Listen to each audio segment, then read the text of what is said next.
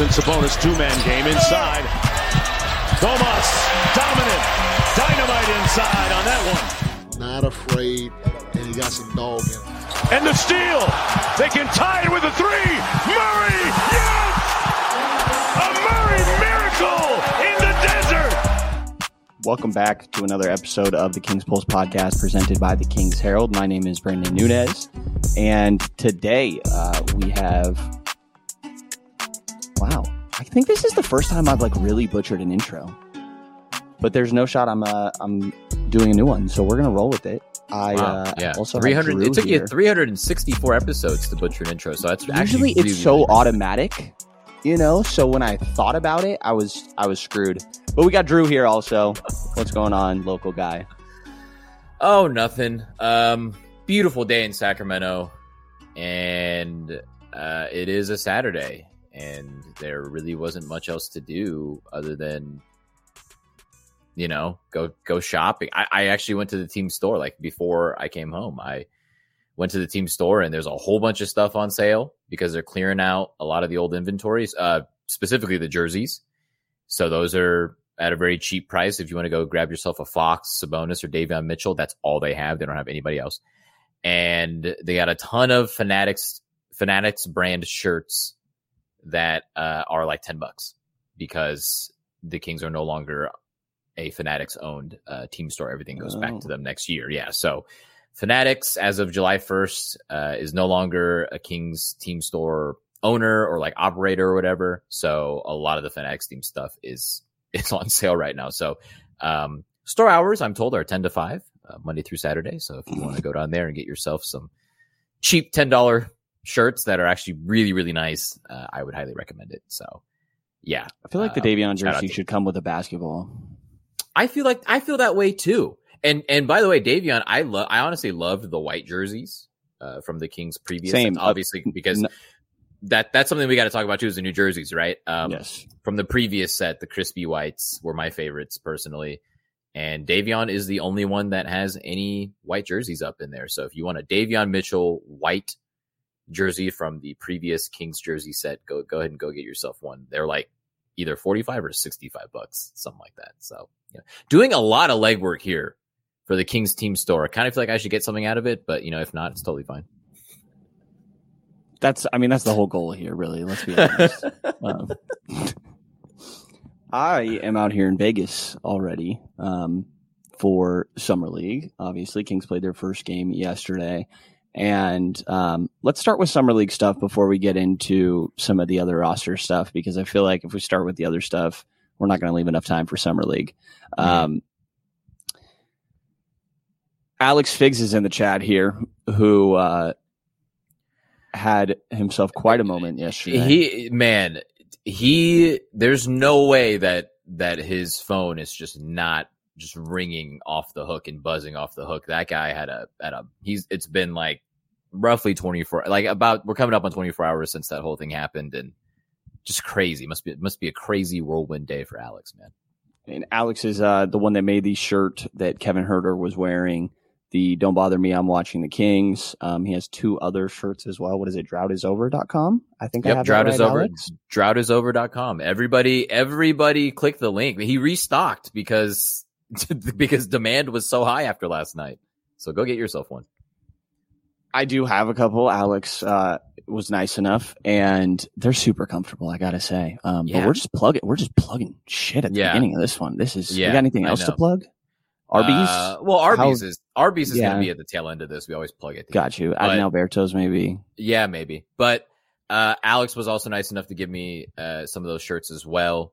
And it's so funny. I gave, you know, I had three shirts. I was like, well, I mean, I, I'm more than willing to, you know, you know, spread spread the love. So I gave my good friend Chris at Pocket Janitor on Twitter. I was like, here, pick one. And he picked the one that is now iconic. He picked the one that has now become the biggest sensation in all of Sacramento. So he got ahead of it. Uh, so shout out to Chris. But um, and You know what? Big, I have one here. yeah, Keep going. I'm gonna find. yeah, yeah, yeah. Uh, big shout out to Figs, man. He he hit me up bef- just before the Kings were about to clinch a playoff spot. And there it is. That's one of them. Drought is over. Yep. So I have that one and the other shirt. Um, but I no longer have the one that has now become the hottest item in Sacramento. Um, Figs hit me up and he said, "Hey man, I, you know, I'd, I'd, I'd love, I'd love for you to, to get in on this and like, you know, just retweet the link when, when it goes live." I'm like, "I got you," and the rollout was so perfect. Uh, had he had a hype video and everything, and he tried to tell people back in April, "Get yourself one of these."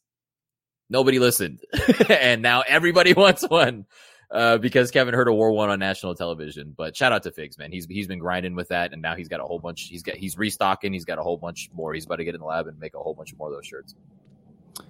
Agreed. They're pretty badass. They're comfortable. Yeah. I'm a fan. Yep. Um, so good for Figs. Um, the games. Yep. Let's talk Cal Classic first, and let's just start with the obvious. Um, Keegan Murray's pretty good at basketball, man. I I I think in, in you and I, along with our other good friends before before that first game at the California Classic, talked about yeah maybe he just goes out there and plays a few minutes. You know, it's maybe just fan service for the for the home crowd here. Hopefully, he doesn't do anything above a light jog. No, uh, Keegan played heavy minutes that first night, scored 29 points, only grabbed one rebound. I would say is the only negative from that. And coach mentioned that after like right. Keegan had a good game, and he it actually was kind. Of, he was like, you know, Keegan had one rebound at halftime, and I challenged him at halftime to get more rebounds, and uh, he didn't get a single one in the second half. a little uh, better in the next game. Yeah, yeah, a little bit better next game. Uh, fantastic defensively the second game, but yeah, the first game, twenty nine points, and it was jarring, just like shocking to see some of the stuff that he was doing as a movement shooter because what we're used to Keegan doing as a movement shooter is simply taking a DHO, um, coming off of a pin down, what they call zoom action, which is a pin down into a handoff, and just taking that with no dribbles and just shooting the ball. And he's fantastic at that. At six eight, you should not be able to do that as a movement shooter. The the stuff that he was doing that first night that was just like shocking to me was grabbing a dribble handoff off that same action, taking a dribble and then off the dribble going into a movement three. And it's just like, dude, you know, Kevin Huerter has his signature off of a DHO is that little throw out dribble, gives him a couple extra feet of separation. If if this is going to be Keegan's equivalent of that, uh, good luck. Like if he's going to be hitting them at the clip that he was hitting them at the California Classic as well, I just I'm not quite sure how you're going to be able to stop that, especially if he layers on a better handle and is able to attack off the dribble. You know, if anybody tries to lock and trail him very hard, it's it's not going to end very well for the defense if he's going to be able to you know diversify what he can do off of a dribble handoff. And the stuff that we were seeing that first night was just incredible. Like I I, I was like speechless yeah. watching some of it. And it's also a mindset thing to me that I felt like we saw the growth. Like I, I agree with you for sure. All the on the um, on the court stuff, the off the dribble game is big. He only took about, I think it's like 1.1. It's barely over one pull up shot per game last year. Mm-hmm. Um, and that's obviously the big area that he could display growth going into next year and specifically try to um, get more comfortable with with reps at Cal Classic. But I think you also have to be willing to like just mentally accept that level of aggressiveness of being a one and I don't know that everybody is necessarily able to do that. Um, and Keegan totally embraced that. Like you look at the second game, coach shared, coach Luke Loucks, um, who I think is like just as good as Mike Brown in media. Love Luke yeah, Loucks. He's awesome, um, man. Nicest guy. Yes. Um,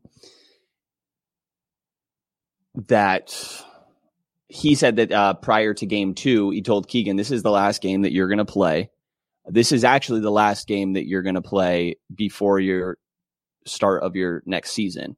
Mm-hmm. So go out there and pretty much kick some ass. And 41, um, 41. And like, this is the matchup was kind of talked about too. The Jaime Jaquez. Yeah. Him and Jaime because, Jaquez. Yeah. Cause, um, Jaquez was great the day prior, the same yep. day that Keegan was. Um, they felt like two of, I was going to say the two best guys, but Julian Champagnie might get mad at me if uh, for that one. Um, right. But he killed it, man. And the finishing at the rim for me last year was uh like, can you please dunk the ball? all the time, right? The coaching staff talked about this too. I, I always mention this, but Monte McNair said when he drafted Keegan, one of his things was talking about his dunk percentage Mm-hmm. and just the most efficient shot in basketball. Um, less than a minute into the California Classic, he threw it down over someone, Yeah. like through someone, not not Yeah. late help or something. It was yeah. like there was a guy there. Yep. Yes.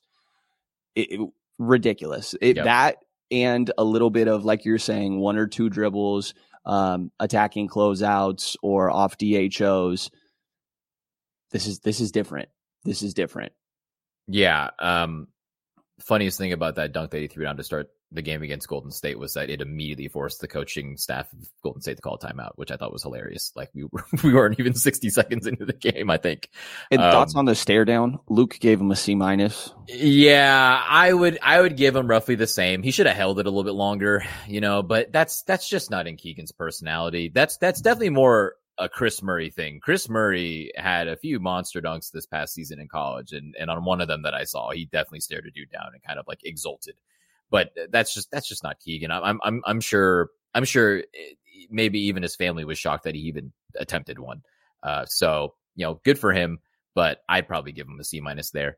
Um yeah, I there really were no words left to describe what we witnessed. You know, for him scoring 70 points over the course of two games, um, doing it in in the manner in which that i he was doing it, um, you know, and it wasn't purely purely off of those wide pin downs and that zoom action that we kept on seeing um, during the regular season. You know, they ran a play where he initiated a set and it looked like a horn set, and he threw it to either Kada or it might have been Jake Stephens, and he immediately walked his man down down into the key and then came off of a pin down from the key. So it was a gut zoom action.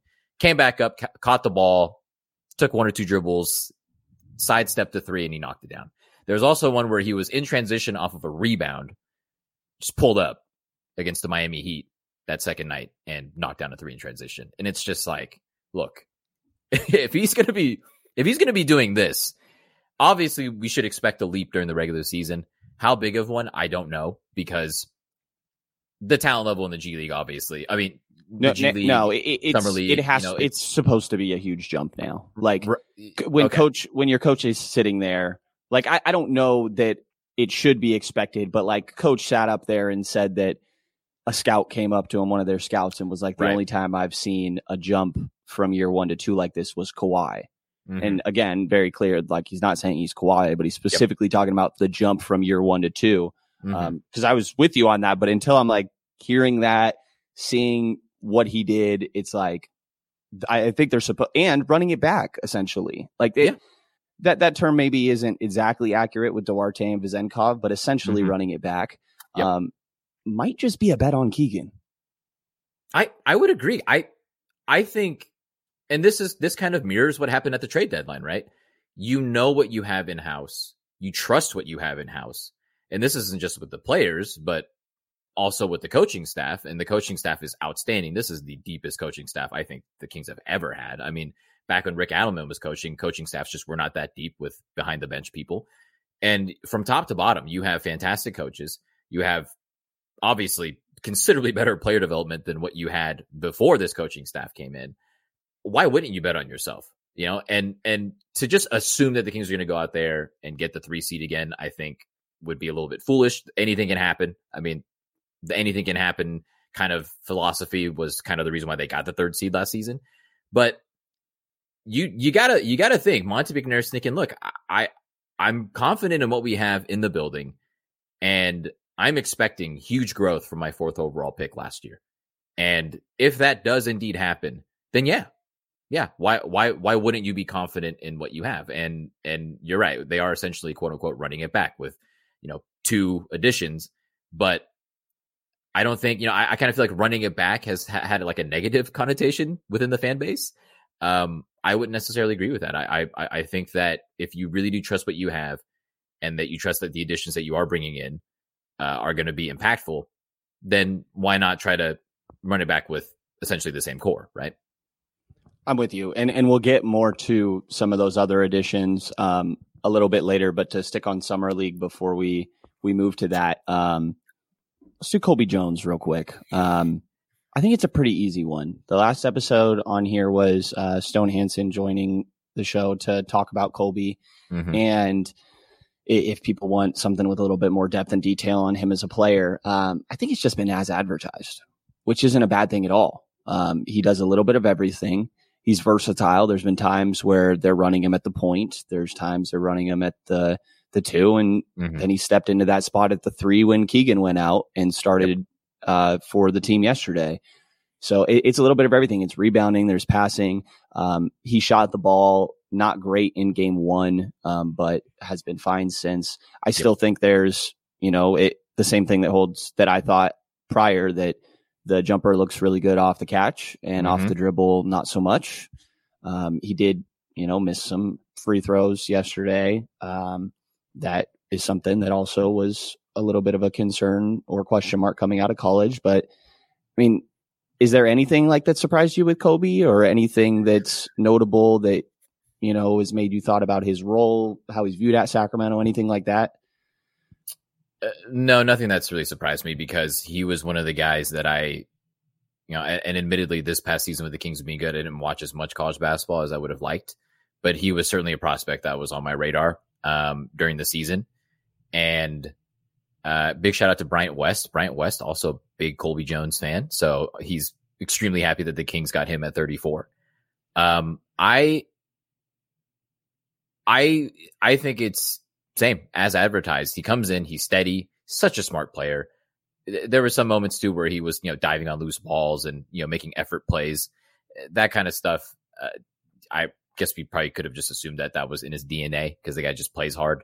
But yeah, I I I wonder if they will give him more time at the point, simply because that's something that I'm I'm curious about him doing at this level. As a wing in college, he averaged 4.4 assists per game. I'm sure Stone Hansen probably talked about this, but four and a half assists per game for a not point guard in college is very, very impressive given the talent level and who he's passing the ball to. Because if you're above five for a point guard, that's that's pretty good in college. So to get near that number as a wing, really good. And and I think that was the the most intriguing thing about him, specifically when we're talking about this team, is as a third, you know, connector, as potentially a secondary or tertiary playmaker. Like, how is he going to look out there with Fox and Sabonis? And you can count on him to just always make the right basketball play. I think that's basically what we've seen from him. You know, in transition, especially, I haven't seen him really make a bad decision yet. You know, he's either hitting a guy wide open on the wings or he's kind of surveying the floor. Then he'll put his head down and he'll attack, depending on how the defense, you know, plays out in front of him. Everything about him has just has been as advertised, and and he's been the thing. The other thing that I was curious with him about was how he's going to get to his floater. Um, that thing's like almost automatic if he can get to it. Uh, it's looked it's looked pretty good, and I got to shout out my guy Cash Iggy, uh, Cash Iggy on Twitter, who's been tweeting a lot of Colby Jones clips, and he's been keeping an eye out on the floater. He's he's been wondering the same thing. Looks pretty good so far, you know. And if that's the one thing that he can rely on with his game during his rookie season, that might help him find some more minutes on the floor because you can't just have a guy out there simply, you know, just to defend. We saw that with the whole KZ Okpala thing, right? You gotta you gotta be a threat on offense. Um, if he's able to get to that shot, he'll be able to contribute on offense, and and, and I think it's it bodes well that you know that he'll probably make the roster, and you know he's not going to play every night, but he'll get minutes. He'll get minutes uh, at some points during the season. I am with you. Um, and I don't think that he is, you know, PJ Dozier got waived today. Um, I don't think that it's Heartbreak. like, it's uh, that's I'm kind of with you. I'm kind of with you. Kind of sucks. Yeah. Um, it doesn't really matter that much to be honest, but like Yeah. I'm kind of with you. I do like PJ. Yeah. Um, but I don't think that the third string point guard is Colby Jones. Mm-hmm. I think that he can play that role. I think that you do kind of have three point guards if you want to call Malik one. hmm Um, and that maybe, you know, like Colby can defend points and then Malik is just initiating the offense. Um, or maybe you still need to go get a third string point guard. Um, there's Mhm. two spots still available on this roster now with, uh, PJ being not being guaranteed. Um, and Jordan Ford feels like a pretty obvious option here. Um, Yeah. As a fellow St. Mary's guy, Mhm. want to rant about how damn good Jordan Ford has been, and also can can can we talk about he it wasn't always this this level. Mhm. Like this is this is a jump. He was really freaking good in Stockton last year. Yep. Um, but this is a little bit of a of a jump again. Yes, I was always curious with him. I- think he did play overseas for a spell, and I always kind of thought that that was going to be that that was going to be what Jordan Ford did was he was going to make a lot of money playing overseas. You would think that he was betting on himself and had faith in himself that he could prove that he was going to play at the NBA level by showcasing himself in the G League because he decided to stick around. Um, yes, this is a jump. Th- This is he he's he's funky uh, around the basket, which makes him just an above average finisher around the rim. Um, he's just so quick and so shifty, and the three point shot is there as well. And you know that he can run the offense. They they ran the same offense in Stockton as they did in Sacramento. And if you're looking at the offense this summer, it's the same thing. They're running the same sets essentially, maybe slightly stripped down, if anything. And he's able to operate out there. Very, very good in pick and roll. He's just so steady. Last night on the broadcast, uh, Rick Kamla and, and Channing Frye, they they they said that Jordan Ford is very much a St. Mary's player. And what they mean by that is Randy Bennett, the St. Mary's coach, runs the most rigid, slow paced offense in all of college basketball. They're always bottom 10 in pace. But what that means is your point guard has to be under control. He has to be able to manipulate kind of the pace of the game. And he's never going to make bad decisions because he's always going to be running his offense, you know, which is very pick and roll heavy and it's just very, very methodical and slow. Those are all characteristics and traits that you would want out of your point guard. And especially out of a backup point guard, right? Because if you're going to put him in the game, you're not expecting him to score 20 points, but you're expecting him to go out there and give you some continuity and not really muck anything up offensively. And I think he's an obvious, obvious candidate, you know, definitely for that third two way spot and maybe even potentially a roster spot. Uh, but obviously, we're going to see how that shakes out with the rest of this offseason. You know, they only have 13 players rostered right now, so we'll see. A roster spot does feel like a little much for me, and I love Jordan Ford. Mhm. Um, I think that two way, we just haven't seen like there's. it- It's just not having seen it in the NBA. Um, and maybe I shouldn't have that hesitation, but I definitely do. Um, a lot of it is just his size, and he knows that. Mhm. Um, you know, he talked about it in post game yesterday. Like he's trying to be a better defender, and just reality is a lot of guys are going to be bigger, so he has to be very physical, get into the ball, um, and that he's trying to be better there. And I think you're seeing a little bit of that. Um, and offensively, it, that's all there. He's smart. He orchestrates. He can shoot the crap out of the ball. Like Yes. I think he shot 40% for three years in a row in the G League Mhm. um, from beyond the arc. He can do everything. The finish that he had in transition after he dug in, got the steal, and Yeah. then like that reverse, that was like, I was like, where the hell did that come from? Um, he's really good. And I think I would be comfortable with him being the third string point guard. Um, as a, as a two way in my mind. Um, I, I mean, I don't hate your roster spot idea. I just would be surprised. Um, Sure. Like I don't know, like a guy like I don't know why this is the name that always comes to my mind, but I don't know exactly everybody that's still available. But Raul Neto, like a guy that you know has done it. Mm-hmm. You know, I would understand preferring him. Um, but I think there's an argument for Ford as well. Um, he's intriguing. Um, I'll also say Keon Ellis being talked about as a back point guard, third string point guard, drives me insane because listen, I love Keon. People know that obviously. Hey, be careful. Hey, He- he- that's we're like best buds now. So Listen, whatever you say, I will. I will. Listen,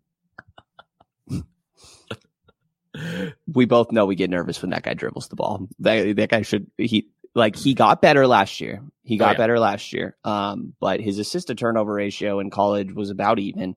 Mhm. Um, and he's just not. That's not who he is. He's not Yeah. a point guard. He's not an initiator. He's a connector. He got better as a passer last year.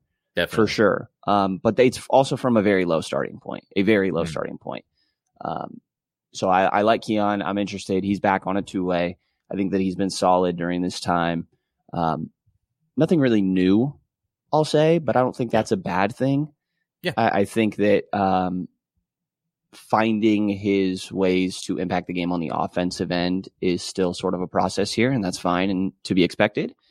Um, but he's certainly not your third string point guard either. Um, what what have you kind of seen from any anything new to you from Keon, Uh, except for this hair color?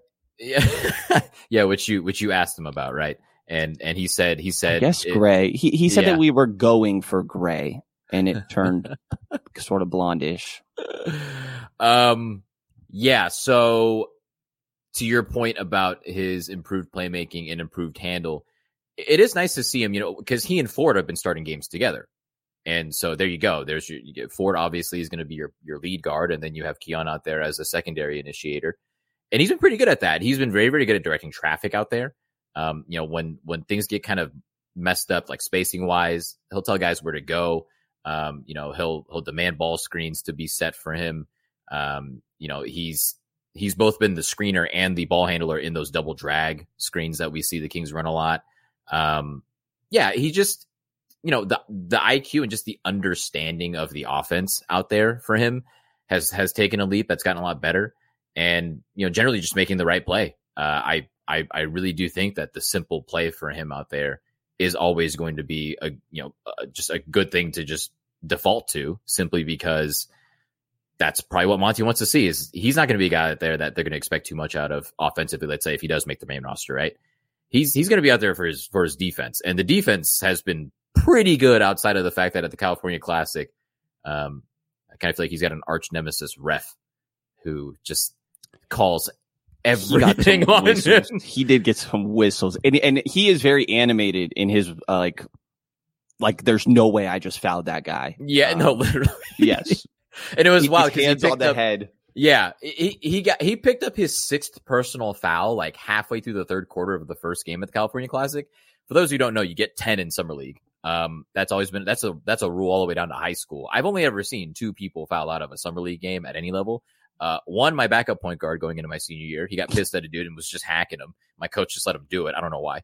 And then uh, Demarcus Cousins actually in a summer league game one time committed ten fouls and got fouled out. So yeah, Keon, every with every subsequent foul that he would pick up, I would just yell from from the crowd and be like, "Hey, man, you got you know X amount more, man. Use them."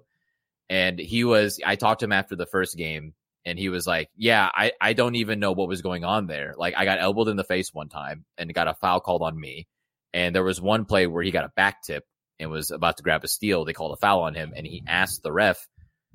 Where was the foul? And I think the ref straight up told he said the ref told him, "Oh, I don't know. I didn't get a good look at it. And so he was like, okay, well, if you didn't get a good look at it, then why'd you call Right, a foul? right. Um, but he was much better at that. summer this- league refs too. Exactly. Yeah. These are, I think these are G League level, uh, level refs that are, you know, out there for the experience. Um, he got a lot better with that the second game or was headed, you know, trending in the right direction the second game with that. Just less handsy, less foul calls. And then last night only committed two fouls and he was, his activity level on defense was great. He had four steals last night. Um, so he was all over the place. So yeah, look, the defense is about as advertised. He's, he's been just really, really good on that end. Um, and if that's his way to making it to a, a main roster, great. I think he's aware of that. I think we're all aware of that as well. That's probably going to be the case if he does get rostered. But obviously, he's on a, he's back on a two way for a reason. You would think that Monte McNair acknowledges that yes, there's work to be done there with his game, but also he's making strides to where the Kings do want to keep him around. And so I think it's a positive sign that he's back on a two way. And I think his play has been quite positive this summer up to this point as well. So do I. We got um we got dude in the chat here. Great name. Asking Jrue, how was it to see your good friend Delly, quote unquote good friend, uh, with the team in Vegas? And I guess I'll let you answer that question first. Um, Just I really makes you mean- tingle or what? Dude, of course. I mean, you got you got a St. Mary's guy on the team who was essentially he was essentially Delly's successor because there was a there was a, there were a couple point guards in between Delly and Ford at St. Mary's, but they aren't like program legends the way that Delly and Ford are, right? So basically, you're talking about his successor on the team. Delhi on the team last year, uh, now obviously going back to Australia and playing in the uh, the Australian Basketball League next season because you know he wants more playing time. Totally understandable. Um, just great to see that he's still around the team. I, I I I think we've spoken to a lot of people who would probably echo the sentiment.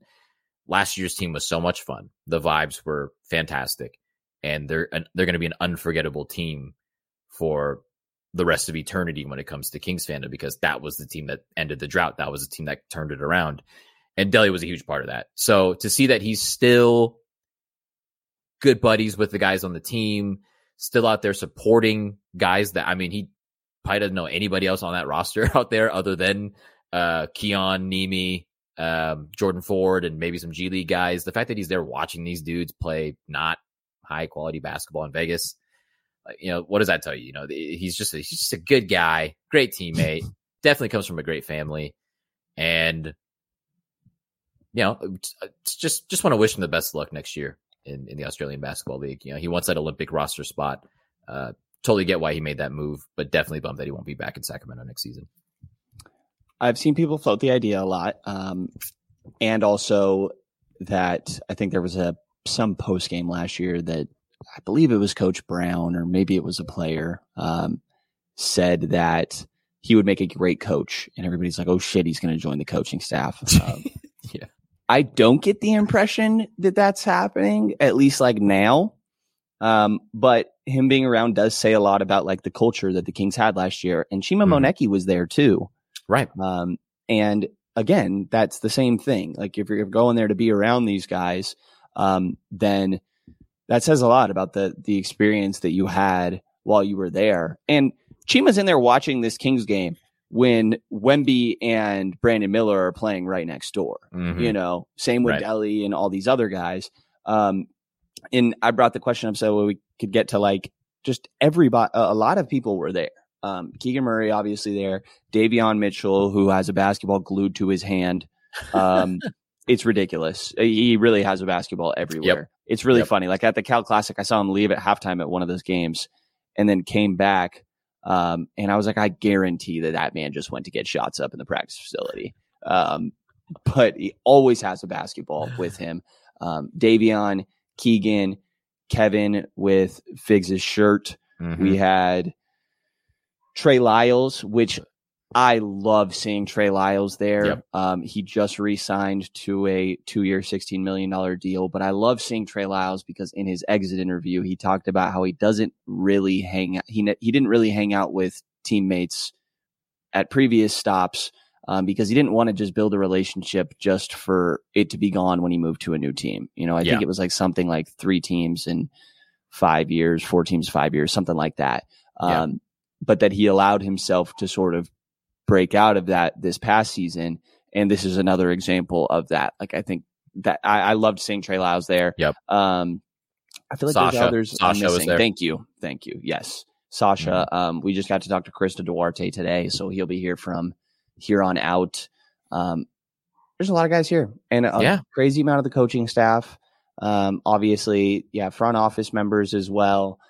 So everybody's out here supporting. There is certainly a continuity. Their slogan going into next year is connected. Mm-hmm. That's gonna what you're gonna see on on the shirts. Okay. In the O instead of like a hollow circle is a crown, right? Um, so are you, are you sure the O is not going to be a zero?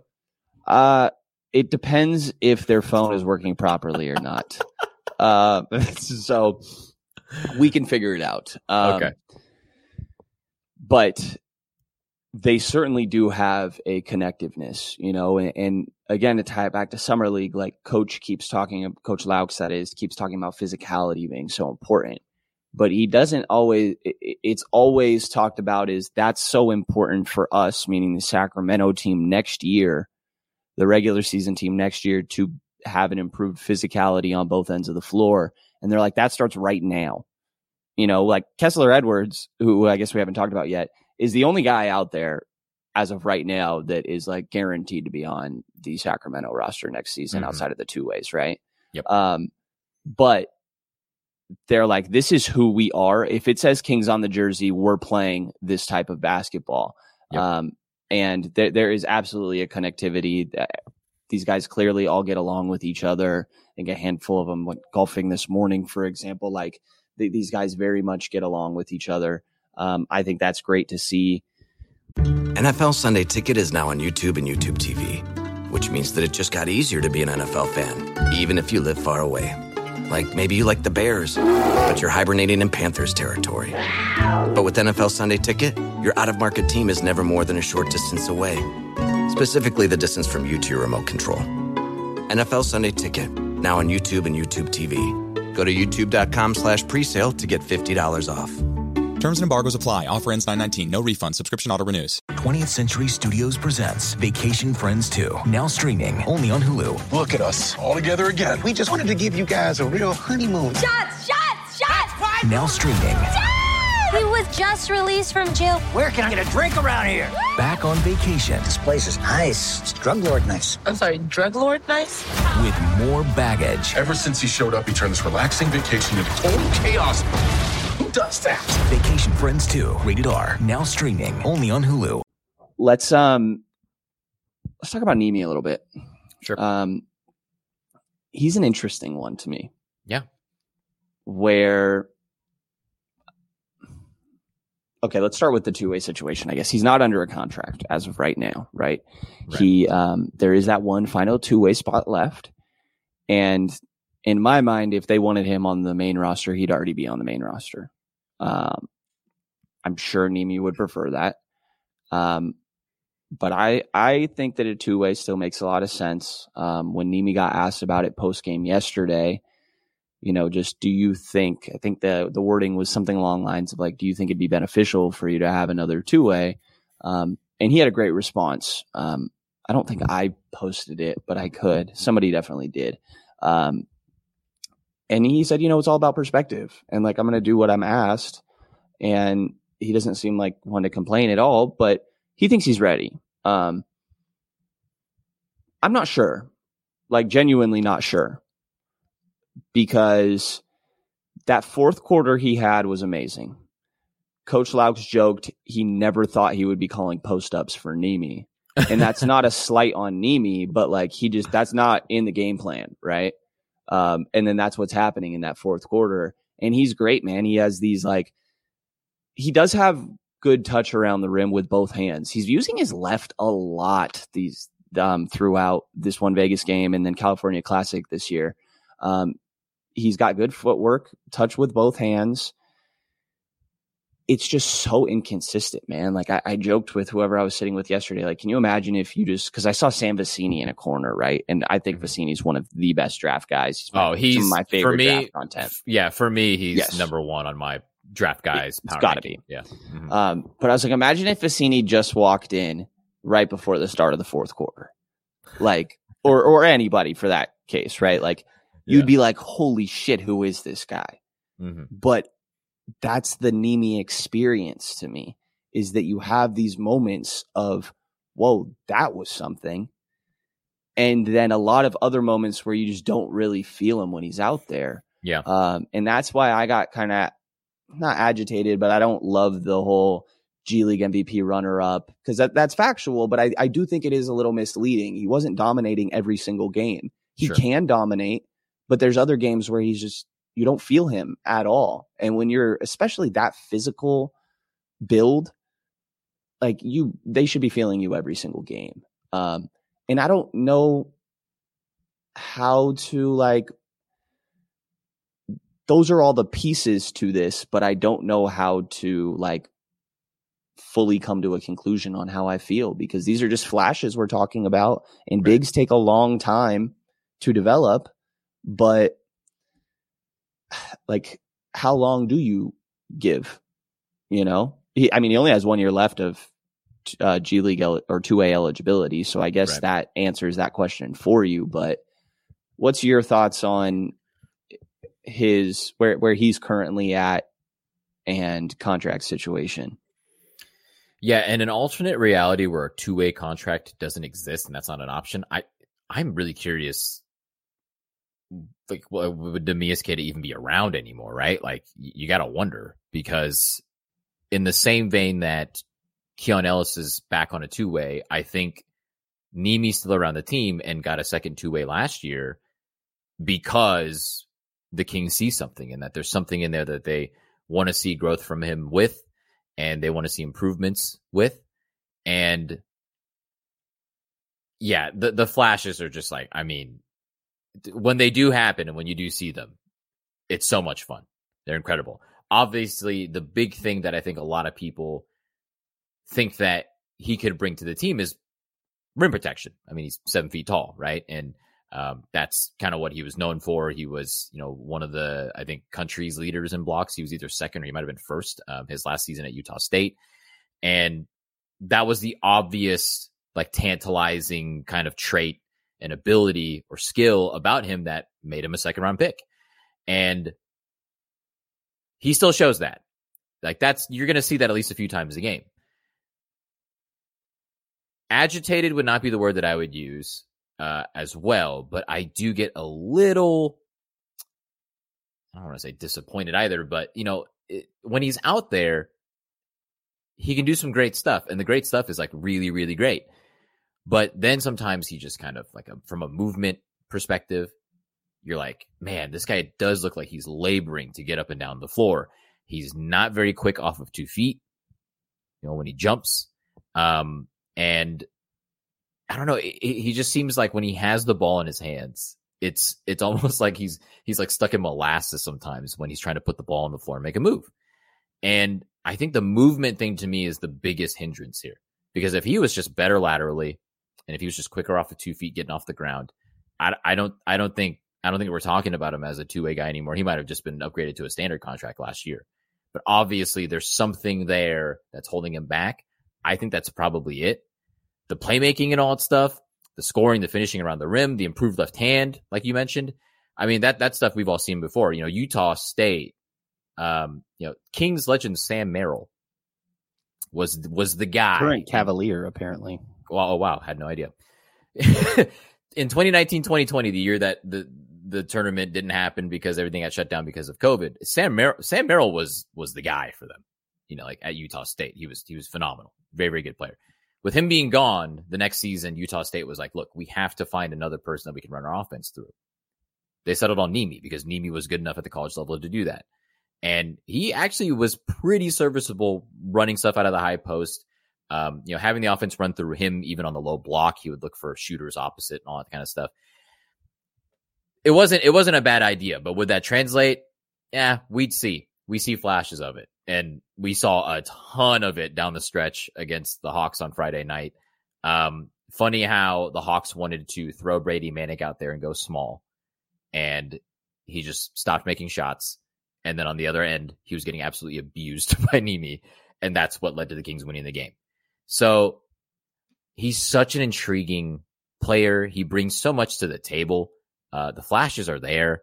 There are a lot of people who are Team Nimi. The entire country of Portugal is Team Nimi. Mm-hmm. I just, I, I My just last don't. is Portuguese. I don't mean to talk bad. Oh, you know. Okay. All right. So you obviously have a, you obviously have a, a, a extreme a bias, this, right? Yeah. You have. A, Oh yeah, yeah. um, like every good journalist. Right. Yep. Totally, totally biased and you know, you know, takes things personal, you know, that kind of thing. That's what makes a good journalist this uh, You know. these days. Um, yeah, look, he he he's shown a good amount through the first three games of summer league. I'm just I'm just not quite sure with him, you know, with there with there being one two way contract left. Um, I I don't know if he gets that, and and then if it comes down to him maybe getting a roster spot, a roster spot, I don't know if he gets that. So I I don't you know, it, will be interesting to see what happens. Yeah, it, it will be a dogfight for that last two way for sure. I mean, Yes. it, yeah, it's probably between him and Ford in house, and then who knows? There could be a guy out there that you know maybe Monte McNair comes across and offers them a two way contract. So we'll see. If he, um, you know, if he says I don't want a two way, I'm only going to be there if I get a full, fully guaranteed contract. I don't think I'm not in the spot where I am thinking that like you are going to regret it if you let him walk. Um, I don't know. I would love to have him on a two way, but if it came down to that, like maybe this guy signed in the last couple days and I, and I missed it and don't remember this, but like I love like a Gorgui Dieng, for example. Mhm. Um, and I think there's other guys that I would probably look at using a roster spot on the Nimi, And I think the opportunity cost of what that name could be instead of Nimi, I would lean towards more doing that than you know, fully the only way you can keep him is a is a roster spot. Um, and I don't know if that's true. I'm just laying out a hypothetical that I, I think is is very possible. Um, is there any other like there's there's Jalen Slawson. Um, you know, honestly, every time like he, he, was really bad in the Cal Classic, to be honest. Um, I think that he's very much getting used to a role. He did play like four and five at Furman um, in, in, a very similar scheme, five out offense, a lot of DHOs, ball ball player movement. Um, but I do think there's an adjustment to like being a full time four. Yeah. And whenever somebody asks about him, I'm like, guys, we're talking about the 54th pick here. yeah. Like, let's let's just be real about expectations. You mm-hmm. know, I, I think Slawson's very interesting defender. I've really liked his confidence from three. He's very willing to pull it, and I think the shot form looks pretty solid. Um, there's interesting playmaking, and yesterday in Vegas, he had two really good blocks, like weak side blocks coming over and protecting the rim. Um, and for what it's worth, the coaching staff, but Luke Loucks is the one that I've like heard be most um, straightforward about it. Could care less about blocks. Mm-hmm. It's just about like verticalities. Yep. And Slawson is really good at that. Um, yep. So that there's aspects, but like, I don't know. I kind of glossed over Slawson in this because to me, like, this is normal 54th pick stuff we're talking about, guys. This is going to be a process. Mm-hmm. You know, do, do, you have any other like thoughts on Slawson? Yeah, some people had, some people were very, very high on him pre-draft. There were some people giving him like late first round grades, uh, early second. So to get him at 54th, I think compared to the consensus, that's that's a coup. That's good. But look, again, he played at Furman. That is that is the that's the SoCon. That's the Southern Conference. You know, uh, the level of competition there, uh, not the highest in college basketball. However, you're straight up disrespecting Jake Stephens right now. Shout out to Jake Stephens, man, Chattanooga legend, uh, rostered on this rostered on this summer league team, and uh, hopefully he makes a he makes an impact too. Got an exhibit ten, so very likely that he ends up with the G much, but yeah, not playing very much, but maybe there's a reason for that, right? Maybe they're, uh, you know, Ooh. they're, you know, Ooh, I like that theory. You know, um, but the Southern Conference, you know, good mid-major conference, not the best competition in college basketball. Uh, he did look great against Virginia in the NCAA tournament when they won that game, though, uh, and upset them uh, as a 13 seed. Which, by the way, sorry, I don't mean to interrupt you again, but you know the like the play obviously where the Virginia guy just chucked it, right? Yeah, Kihei Clark. Yeah. That's okay. Infamous name. That's mm-hmm. a great one. Um I didn't realize you remember the video after where a, a Furman is walking into their locker room and you just hear him saying like he just threw it up there. Like, yeah. What was yeah. he doing? I didn't realize yeah. that was Slawson. That was Slawson. Yeah. Yes. It was so funny. I just realized yeah. this the other day. Yeah, that that that clip went viral and I it, man, that was I, I, I just can't believe from the perspective of this is Kihei Clark, uh, 2019 national champion, uh, with Kings legend Kyle Guy and was like, he's in like, he was in his, he was in like his sixth year in college. Like, how do you make that mistake as a veteran player?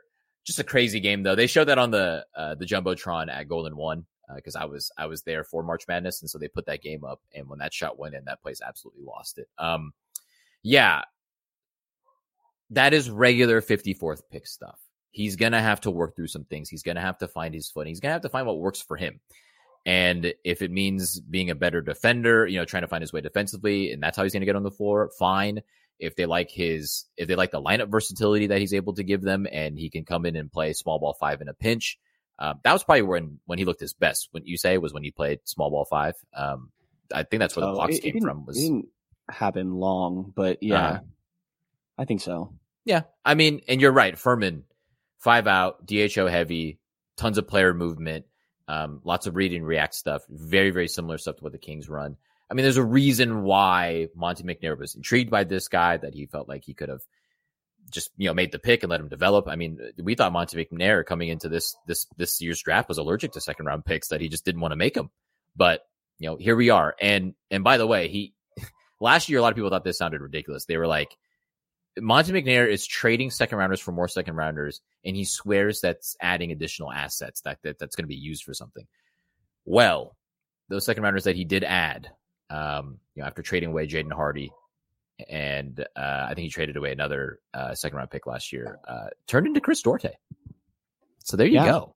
It was Yeah, their like- own 2030 and then um, a Dallas second. Um, yeah, a Mavs like 2028 pick, which would like be the um, Jaden Hardy, right? Yep, that was the Jaden Hardy pick.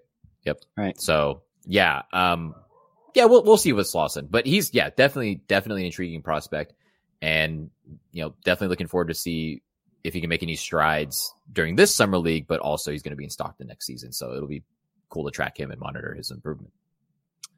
Agreed. If anybody in the chat has any questions about summer league related stuff before we spend a little bit of time, I know we ran long, but I guess we always run long. I always do this. I'm really going like I just being on these Kings beats is really wearing uh, rubbing off on me here.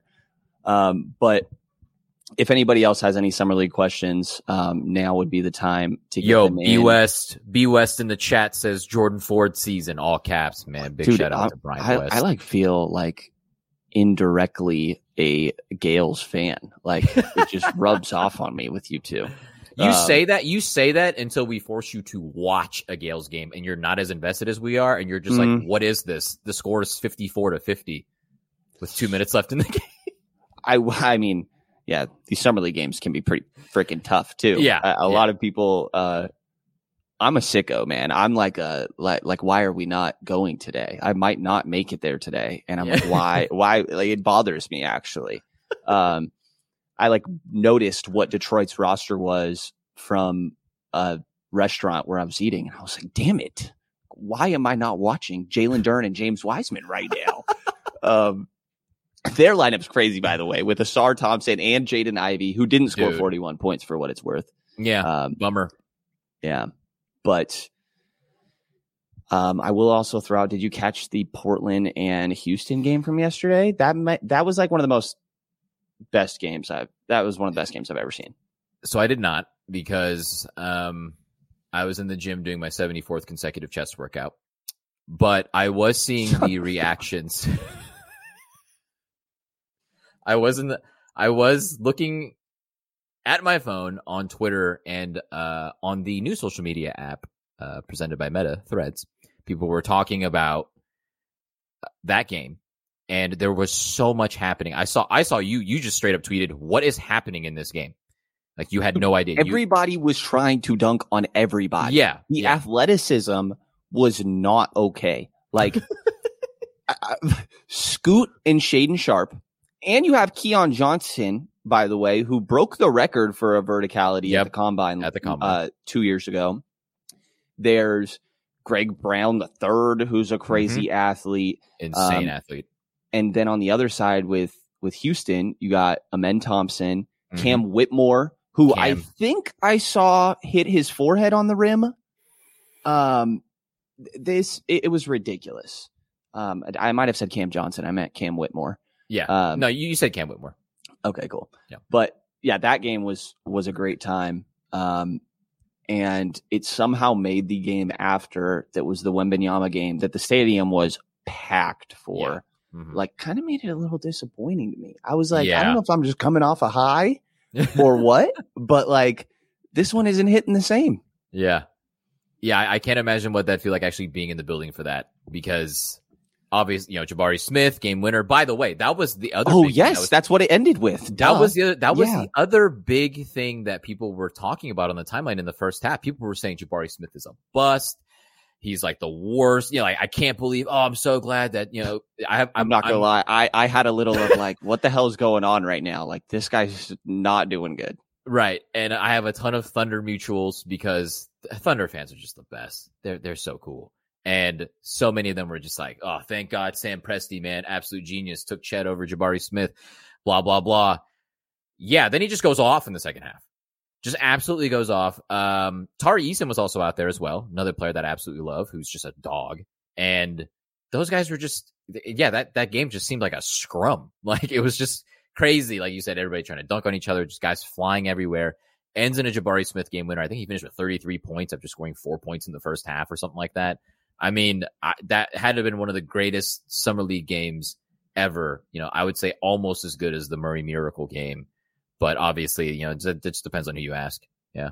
The call, I, I mean, it's still my intro, part of my intro for this pod, the Murray Yeah. Miracle in Vegas Yeah. or whatever it is from Mark Jones. Uh-huh. Um, that makes it great. And I haven't heard the Jabari call, but Chris Watkins sent a text to um, to me after and was like, Jabari just had his Keegan Murray Keegan moment. Murray moment. Yep. And it's really funny because Chris also joked after last year that uh, Keegan just had his Marvin Bagley moment. And um, oh no, I was like, wait, so why is this now a good thing? Where did where did this come from? Um, anyways, um, let's do a little Chris Duarte, I guess. Um, we just talked to him today for the first time. Um, English is definitely his second language. Mm-hmm. And Domas actually speaks Spanish to him on the floor, which Yep. is something that I, I think is pretty helpful for him. Um, cause there, there are still things he, he, you can interact with him just fine, but there's small things like, for example, we were talking to him about some baseball stuff because he's, he's, uh, for the Dominican Republic and kind of grew up around baseball a lot, right? Yeah. Um, about like how you would hit a bottle cap and this would be like, you know, sort of younger th- this things you do when you're like trying to get a kid better at baseball, right? Yeah. Um, but we had to like describe what a bottle cap is. Um, so there is like still some language stuff, right? And I think that even just the basic aspect of speaking Spanish, his native language, is probably a big comfort for Chris, I'd imagine, especially when he first gets drafted.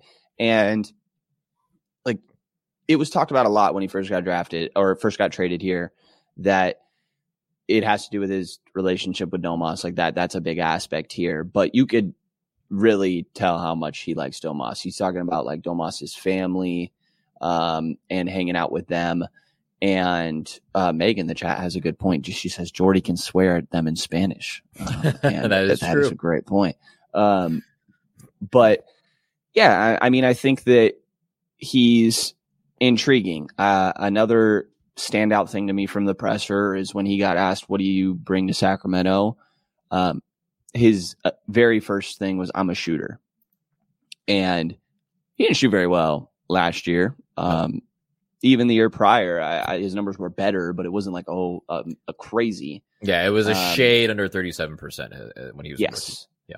And um, but I think it's notable he starts with that, and and and he you know then mentions that he does a little bit of everything, playing off of Domas, um, and things like that. But there's there's defense there as well. He was kind of touted as as a guy that would play both sides of the ball when he was coming out of Oregon, um, and it's intriguing. Um, it, it what it comes down to for me with Duarte is that there's no risk.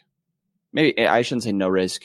You're 20, 30. Maybe they're back to being the Kangs. By the way, I, I do have one drink here that I've been slowly uh, drinking. I had tried to think of another word, but drinking throughout uh, the course of this episode. Um, that was from the Kangs bar, apparently downstairs. I was like, what the hell is this name? It's the most Oh. expensive drink I've ever had in my life, and it's basic as hell. Um, what was I? Damn it.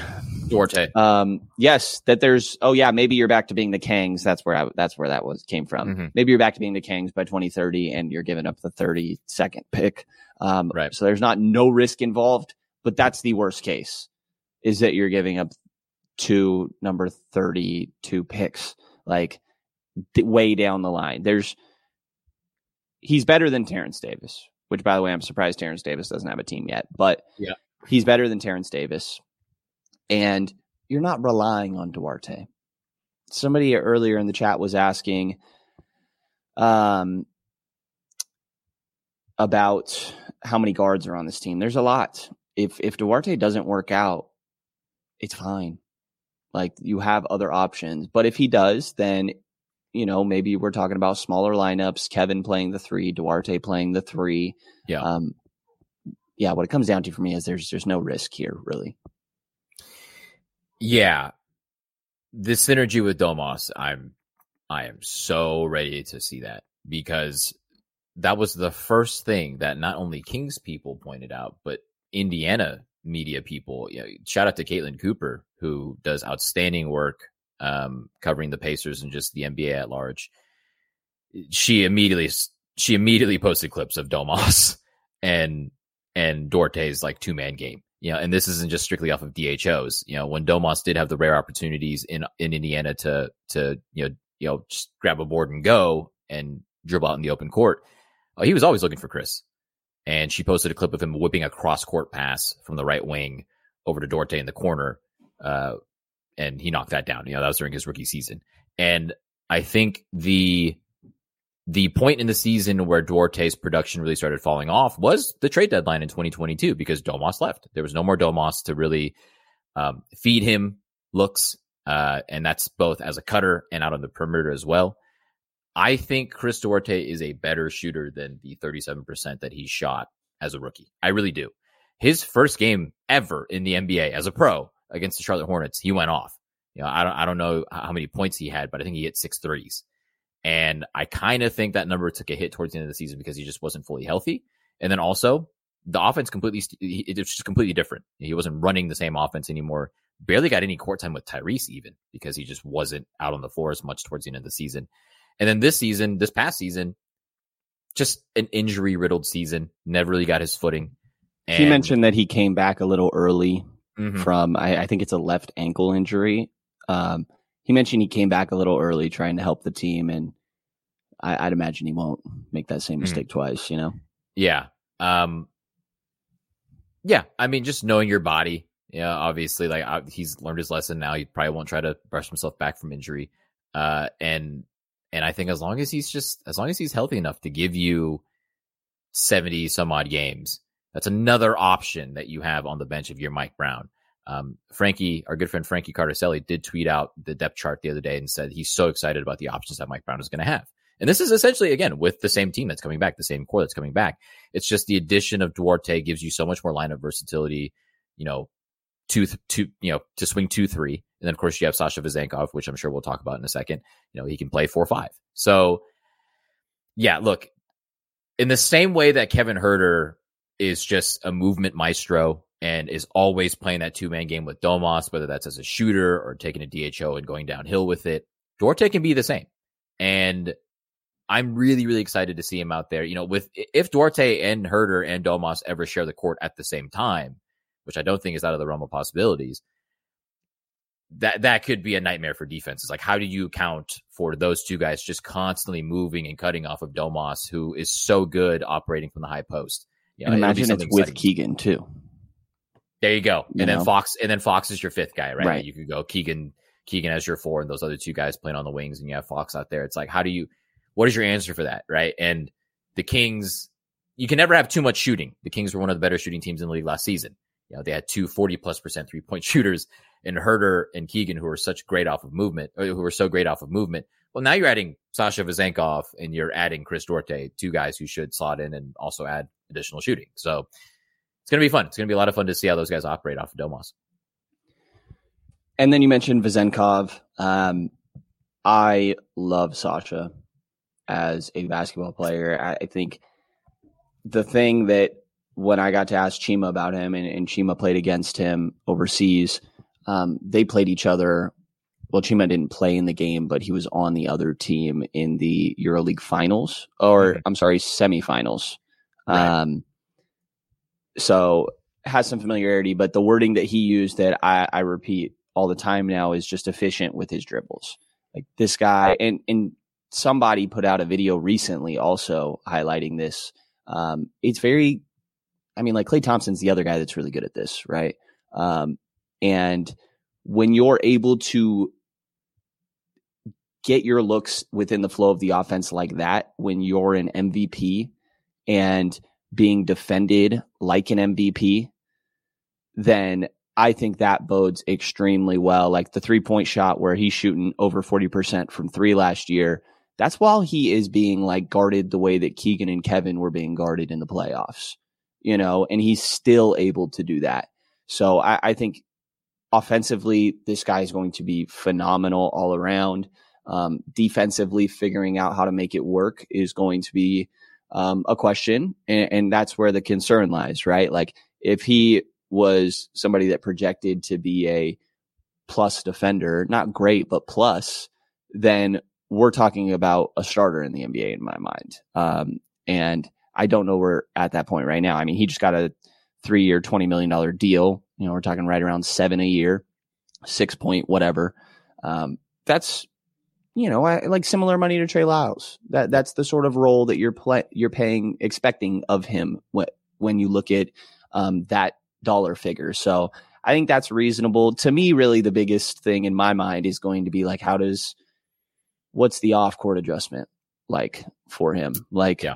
he was at the Cal Classic the other day. I think he had just got there, and it's like, I'm like, man, this guy looks like kind of like he's just getting his his feet set. Mm-hmm. Um, and then I was like, I wonder what time it is right now in Greece. I was like, it's 6 a.m. Yeah. and we're just starting like the second game. Mhm. So like that adjustment going from being a star to now not quite, although I'm sure Sacramento will absolutely embrace him and love him. Um, and just culturally, like it, it's a culture shock moving to an entirely different country, but the chemistry we've talked about that Sacramento has makes me pretty optimistic about that. Yeah, it harkens back to those golden era Kings teams where they had so much international flavor, right? Peja, Vlade, Hedo, Turkoglu. Um, those guys obviously looked out for one another, were great to one another, and I think the team at large was just their chemistry was so great, and they got along so well that you know they always felt included. Nobody was ever frozen out or anything like that, even if there was a language barrier. I I just recently listened to a podcast. It was the um uh the Knuckleheads podcast with I think Darius Miles and Quentin Richardson that Hedo Turkoglu did. It was amazing interview. Hedo's hilarious, but he talked about how difficult those first couple years were. Like he didn't know how to speak English. You know, he's Turkish. Vlade and Peja are you know Serbian, Yugoslavian. A little bit different there. You know, still a language barrier to an extent. And he said that it was kind of a struggle. I think Sasha, his English is, from what I can tell, like at least okay. Like he can communicate. Um, I'm not sure if he can speak it, but I think I see on his Instagram and his socials, like he he, he can speak English. Um, hopefully that helps. He But- speak English pretty well from the stuff I've seen. Okay. So I mean, I, I just I think I think you lean on the culture that's been built, you lean on the vibes, you lean on how much these guys like one another. I'm pretty confident that that they're not they're not gonna leave Sasha out of anything. They're gonna welcome him with open arms and he's gonna get along with people just fine. The thing that I'm most curious about from a basketball standpoint though is he was just the man in Europe. He was not just his league's best player, he was the Euro League's best player. So he plays in the Greek league domestically in Greece. He was the best player in EuroLeague, which encompasses all of Europe and takes the best teams from each European league. He was voted the MVP of the EuroLeague. You know, he was quite literally the best player in Europe. And I think that was a back to back, right? Then he went, he was a two time EuroLeague MVP, correct? Uh, no, because it's I think it's back to back Greek League MVP, but Okay, only back-to-back one Greek Euro League League MVP. Gotcha. I mean, you know, the, the hype around this guy very similar to Bogdan Bogdanovic before he came over here, right? Like, and and for him to come over on a three for twenty, Bo, Bogey got a three for twenty seven. so you're getting the best player in Europe for a cheaper deal than what you got the last best player in Europe for. Obviously, that's awesome. But to your point about how he fits into the team basketball wise, do you think he's going to be okay with not being the man. You know, like he's going to be a very, he's going to fill a very specific role. He's going to play plenty. He's too good not to play. But do you think that maybe that'll be a big adjustment as well, as far as him not getting most of the usage and play next to Fox and Domas? Like, not really though, uh, to me, because like it, it did revolve around him. He was the guy, right? But it felt very like Keegan at Iowa. You know, where it's like, okay, obviously this is the guy that it's you're probably going to end up taking the shot most times, but he's not like I'm sure the usage is- up there just because he's the one taking the looks, but like it's ran through everybody else. Um, and then it just ends up with him. So I don't think so. And I also think that that decision was already made. I, I think that coming over says that he's willing to do that. Mhm. Maybe I'm wrong though, and maybe the thought is he thinks he's going to come over here and eventually be the fucking MVP of this league. um, and shit, if that works, great. Um, but you know, there's the Nemanja Bjelicas, um, and there's the Nicola Mellies, Nicole Lee, whatever it was, Mellies, Mhm. and he's somebody that it just didn't really work. Like Yeah. the fit, and I've seen some people, like overseas people, talk about that he didn't get a fair shake.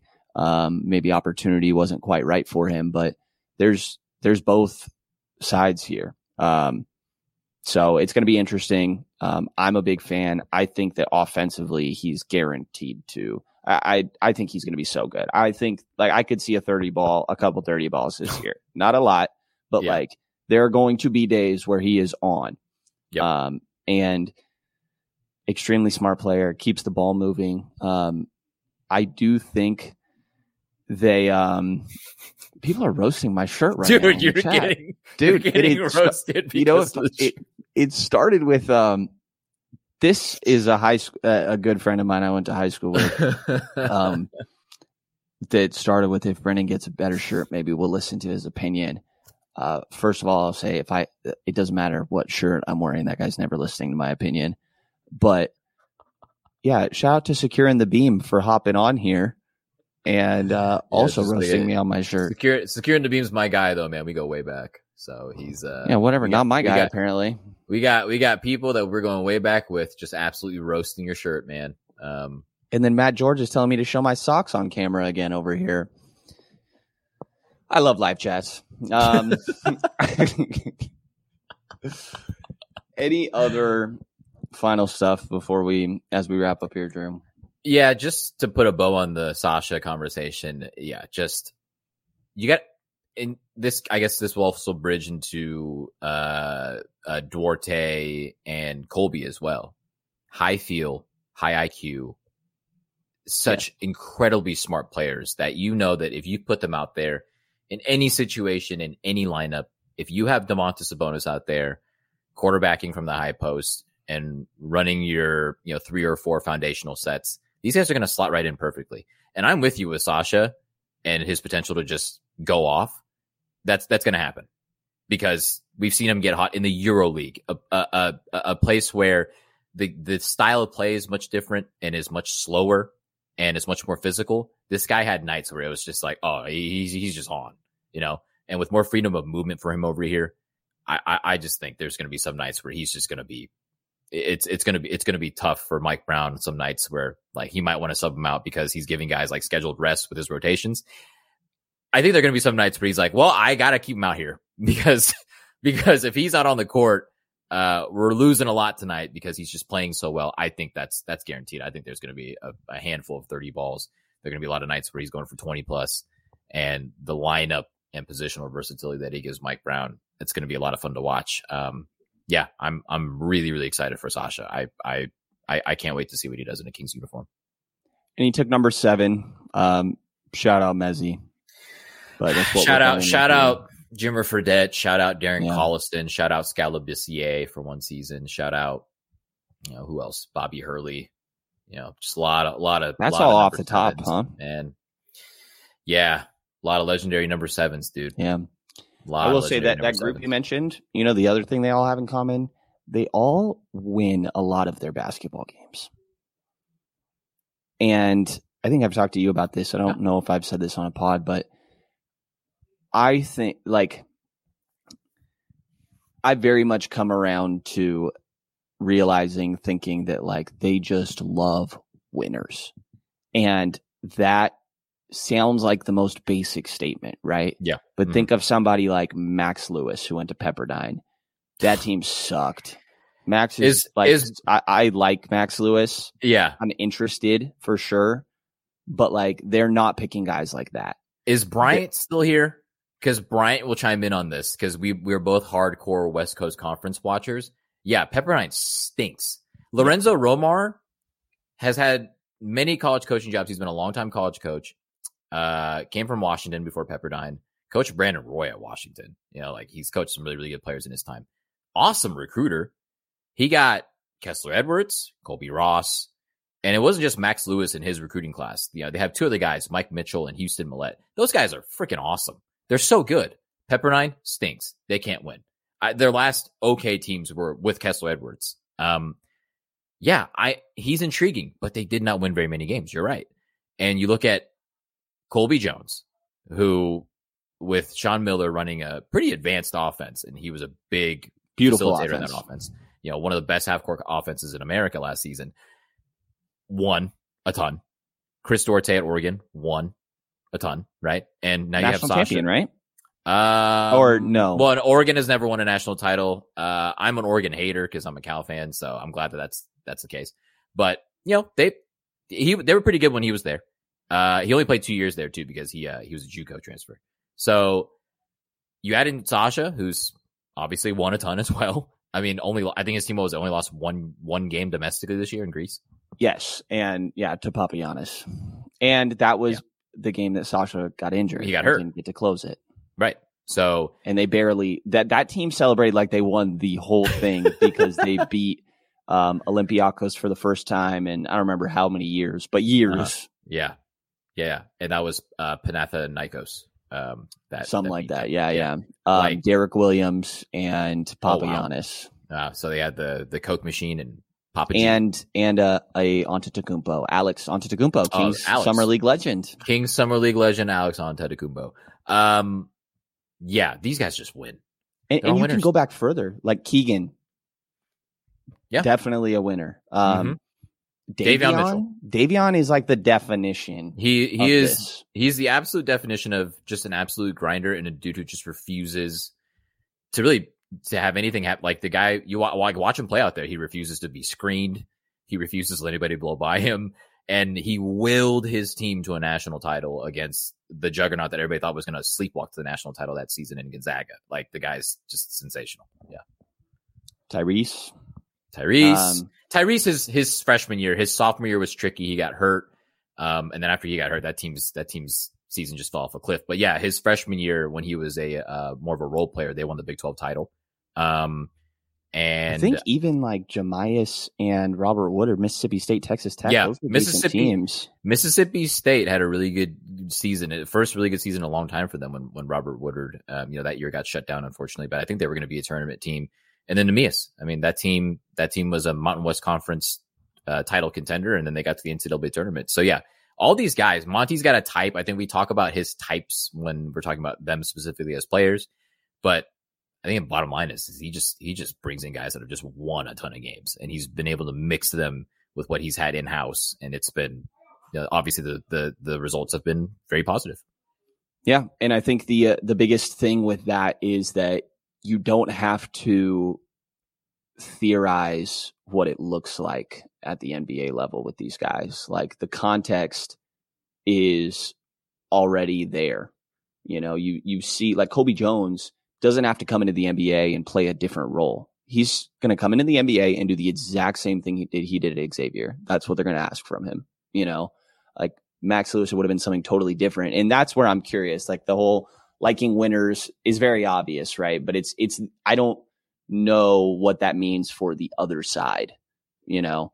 Um, so be interesting, but I very much come around to I think they just love people that win their basketball games. And I like covering a team that wins its basketball games, and the Kings did that. Um, so they're in a good spot. Um, Yeah. I'm with you. I don't think running it back's a bad thing. Um, I get the want for them to do Mhm. more, but there's optimism for internal improvement. Keegan's the obvious one, but literally, fucking Matt, don't you dare wear that shirt out tonight in Vegas. I've already been wearing this out in Vegas.